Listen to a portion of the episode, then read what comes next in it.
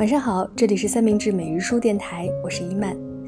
前几期每日书电台推荐的都是每日书作者们最近写下的故事，今天想要推荐的则有些久远，来自2017年6月，作者是安澜。安澜是每日书的老朋友了，从2017年一直写到现在，办了2张年卡，还怂恿了不少身边的朋友来写，以至于很多时候他被怀疑是不是和我们有什么商业往来，才那么热烈的安利。安澜生活在南京，身上有许多标签：自由职业者，儿子已经11岁了的单身妈妈，报纸1整版的文章都是她写的，以至于不得不取好几个笔名的前媒体人，设计师、摄影师、写作者。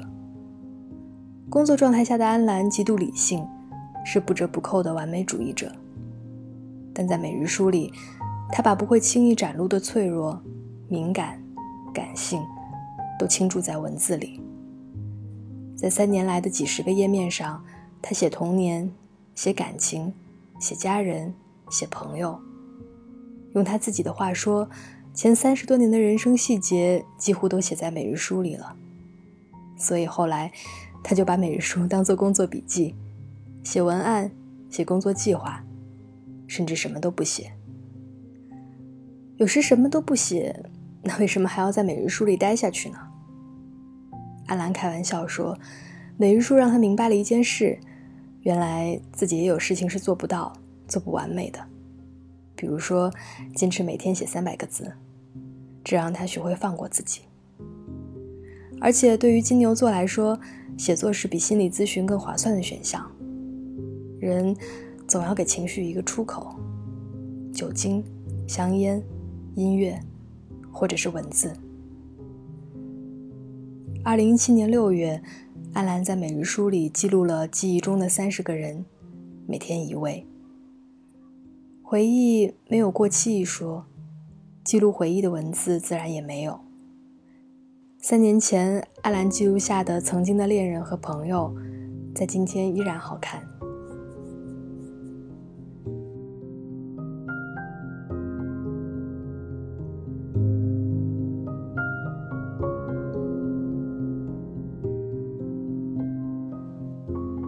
种瓜得了豆。当24岁的女孩遇见35岁的男人，是场注定一边倒的战局，没有任何悬念。例如10多年前的我和老孙，比如规定每周见1次面，比如只可以等他联系我，不能我主动找他，比如每次的行程都是吃饭，开车上紫金山兜风，送我到小区门口。比如他不见我的朋友，我也没见过他的朋友。比如参观过1次他的办公室和他的家，却都只是晚餐前的短暂停留。总觉得哪里不对，又不知道到底是什么不对，很困惑，想问又没问，忍了又忍。也有过单纯而美好的时刻，我曾陪他开车去晋江买蟹黄汤包，他车上 CD 放的是我喜欢的蓝莲花。我记得许巍唱《心中那自由的世界如此清澈高远》时，微凉的风穿过车窗，把我的长发揉成了草窝。也曾在入夜时去中山陵10巷路散步，他把羊绒衫脱下来让我套上，我们一起爬到石兽身上，并排坐着看星空，星星很闪耀。羊绒衫套到我身上时，还带着它的体温，很暖。但结局来得猝不及防。那是一个加班到10点的工作日，我下班后到天堂隔壁找我一个在那里当酒保的朋友，想和他喝2杯，聊聊天。那天酒吧人很少，我喝着喝着就有点晕，忍不住一直以来的憋屈，和他说起了这个不为人知的他。他？姑娘愣住了，好几分钟什么都没说，脸色莫名变幻。终于开口时吐出的却是，前段时间他和我好像大冬天被一把雪塞了满嘴，咽不下去也吐不出来。我一口干掉了那瓶哥顿金酒里剩下的小半瓶，起身就拉着姑娘往门外走，扬手打了辆出租车，要求司机按我指的路开。我的确不知道他家具体地址，然而我真的很擅长记录。司机按我指的方向一路上了高架，姑娘一直保持静默。我看着窗外急速掠过的盏盏路灯，一声不吭。烧灼着我的胃的不知是酒精还是愤怒。到他家门口时已过0点，他打开门一眼看见我们俩，一贯纹丝不动的脸出现了一道裂缝。他家并没有别人在，好笑的是，我进门时心里想的是，好在他单身这件事是真的。我并没有真的喝醉，但借酒撒泼的机会太难得，不闹上一回岂不是浪费了打车费？结果自然是好好撒了一回泼，然后我占了床，姑娘占了沙发，她在书房椅子上坐了一宿。第二天一早，她延迟了会议，依次送我们回家。车上放的依旧是蓝莲花，而我一直在想，这3个月的恋爱我得到了什么？思来想去，对我有用的大约就是他说过的那些道理吧。比如做任何事你不需要说服其他人，只需要说服自己，然后用事实来说服别人。比如在你自己已经发现事情不对的时候，不要为了坚持而坚持，这种所谓的坚持不会让错事变对，只是在拉长错误的时间，时间是最宝贵的，不能浪费。比如忧伤、害怕和后悔都是要不得的情绪，因为他们没有用。原来我已经从这段关系里得到了收获，不过我的时间也是珍贵的。下车前，依然平心静气的我为前夜的失态向他道歉，同时也在心里认真的说了谢谢以及再见。抱着恋爱的心，收获的却是人生经验。3个月的耕耘，种瓜得了豆，结果也不算差。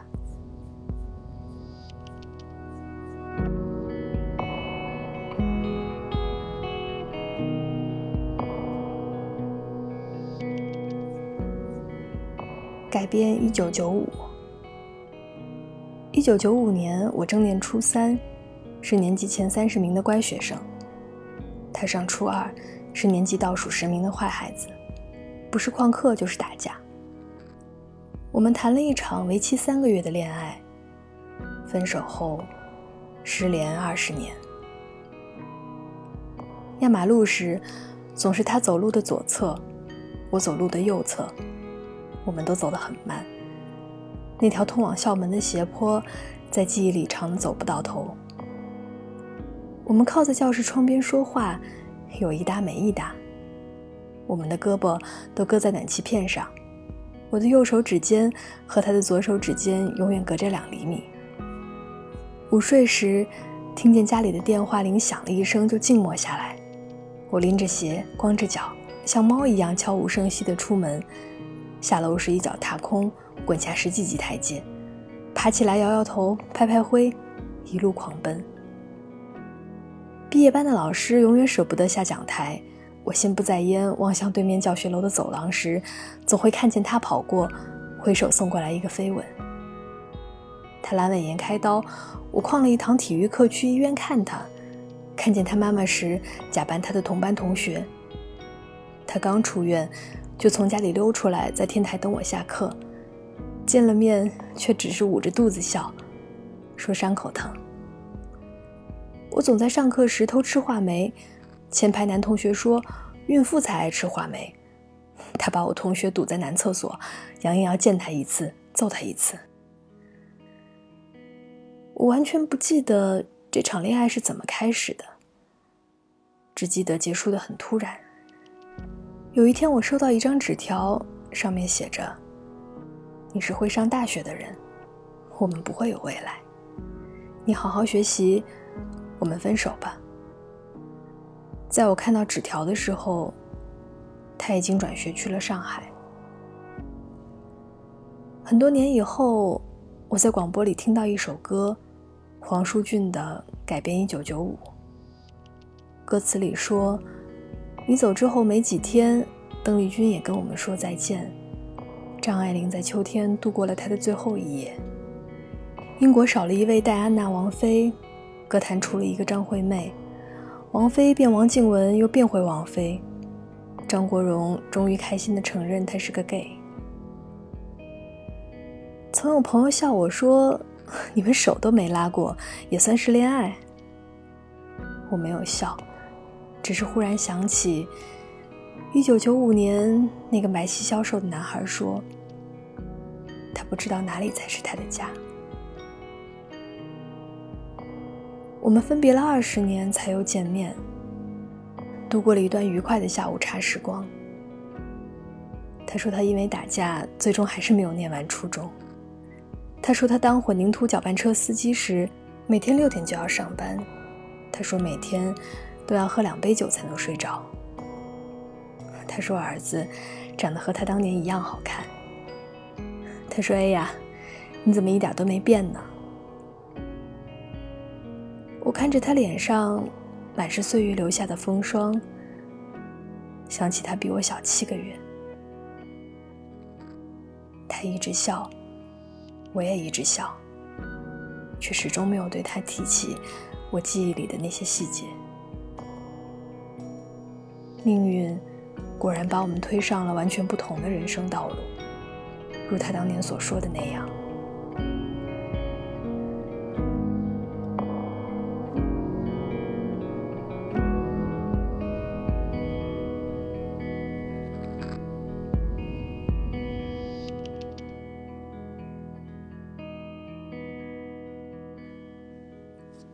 小 C 一直在路上，一觉醒来听见窗外哗哗的雨声。今天是小 C 的餐馆试新菜的日子，昨天他发微信叮嘱我带相机以及早点去。这瓢泼大雨的，能准点出现的都是真爱。今年是我和小 C 认识的第14个年头，彼时我和他是同一家公司的美术编辑，相对而坐，他顶着爆炸头，我留着清汤挂面。他从上到下五颜六色，像打翻的调色盘，而我从里到外一水黑，像默不作声的黑蜘蛛。开会时我们总坐最后一排，他画漫画，我看小说。我们唯一的共同点是都抽烟，每隔几小时就一起躲去写字楼的楼梯间抽烟。他每次抽完烟都会在墙上蹭上几笔，2-3天后就是一张完整的漫画图。我猜那时候打扫楼道的阿姨一定很恨我们。友谊是怎么开始的我不太记得了，好像是因为他嫌弃我天天一身黑的坐他对面碍他的眼，于是开始拖我出去买衣服。那时候外贸这个词还没有走遍街头巷尾，而他知道所有隐秘的外贸服饰店。我跟着他逛夜市，跟着他逃走私碟，跟着他吃烧烤喝啤酒。他一直叽叽喳喳，而我只是笑。我的第一个耳洞是他带我去打的，我的第一个纹身是他带我去纹的，我第一次甩开家门出门旅游就是和他一起去的厦门。这10几年里，我结了婚，生了孩子，离了婚。他谈过一次伤心伤肺的恋爱，单身至今。我辞了职，开了公司团队作业，又关了公司做自由职业。他离开了设计行业，当过咖啡店老板娘，当过手工艺匠人。我们一直很亲密吗？怎么样算亲密？我只知道我们是可以随意去对方包里找烟找打火机，可以用同一个杯子喝水，可以盖同一床被子，可以直接发淘宝链接要生日礼物，可以在借宿的时候直接套对方的衣服。他会从设计师跨界到餐饮业，倒不算是奇怪的事。毕竟所有嘴刁的人最后难免走上自己做这条不归路。雨声越来越大，这是天上在往下倒水吧？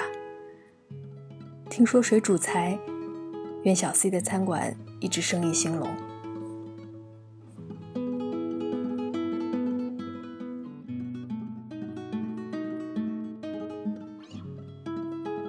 3年前，在安澜写下那个月每日书的中段，他突然有这样一个感受：当主题与回忆缠绕在一起，我发现写作成了一件可怕的事。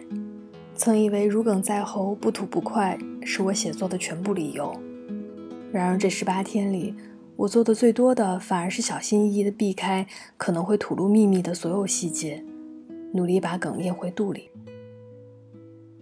是啊，写作是一件需要对自己的感受极度坦诚的事，这种坦诚有时连自己都不一定受得住，但任何的矫揉造作都一定会体现在文字里。你是什么样的人，在文字里难以隐藏。最打动人的不是那些华丽的辞藻，而是写作者的真性情。写字的人大多是可爱的，任一些很纯粹的东西，容不得虚伪的杂质。好了，今天的每日书电台就到这里，希望安澜的故事也让你想起某一位恋人或朋友，或许你也可以试着来每日书写一写他们，说不定写下来，你会像重新认识了他们一次那样，也重新认识一次那时的自己。那么我们下期再见，祝大家晚安。